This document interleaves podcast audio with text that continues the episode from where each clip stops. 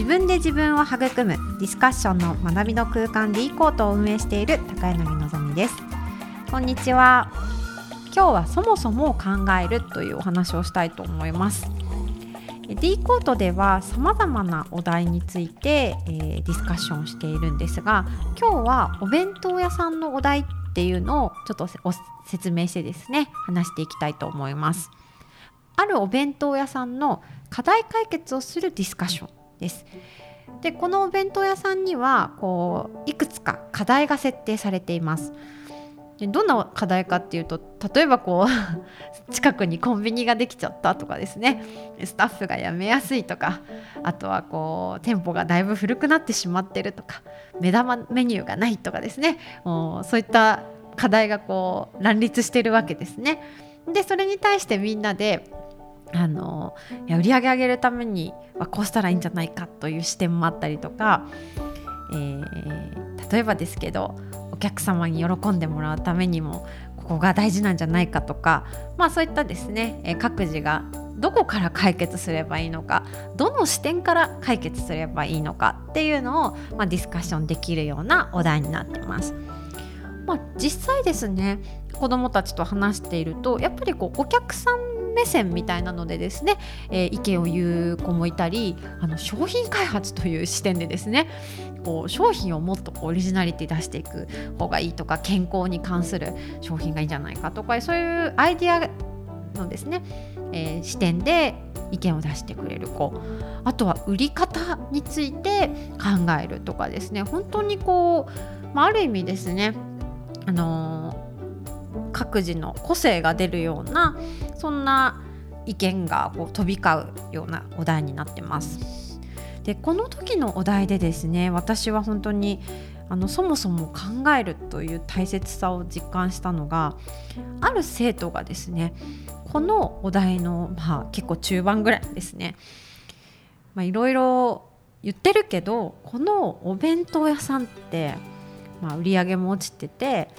そのライバルも出てきて これもう続けなきゃいけないのかと。もう閉めちゃダメなのかとかです、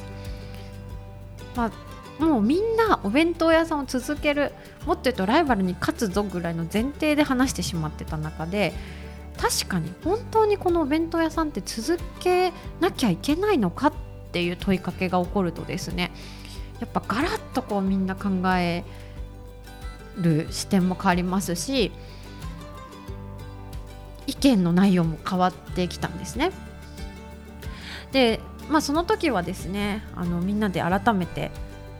そのお弁当屋さんになったつもりでじゃないですけど、まあ、なぜ続けるのかとかですね、えー、続けないとしたらどうするのかとかですね。次に譲るまでしたいとかですね。なんか本当にこのそもそも投げてくれたおかげでこう改めてこう続ける意義みたいなのをですね考えるとか再確認するってとっても大事だなと思いましたしあともう続けなきゃいけないってこう思い込んでることって私たちよくあると思うんですが続けなかった場合を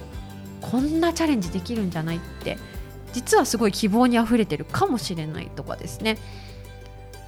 あとはせっかく続けるならこんな風に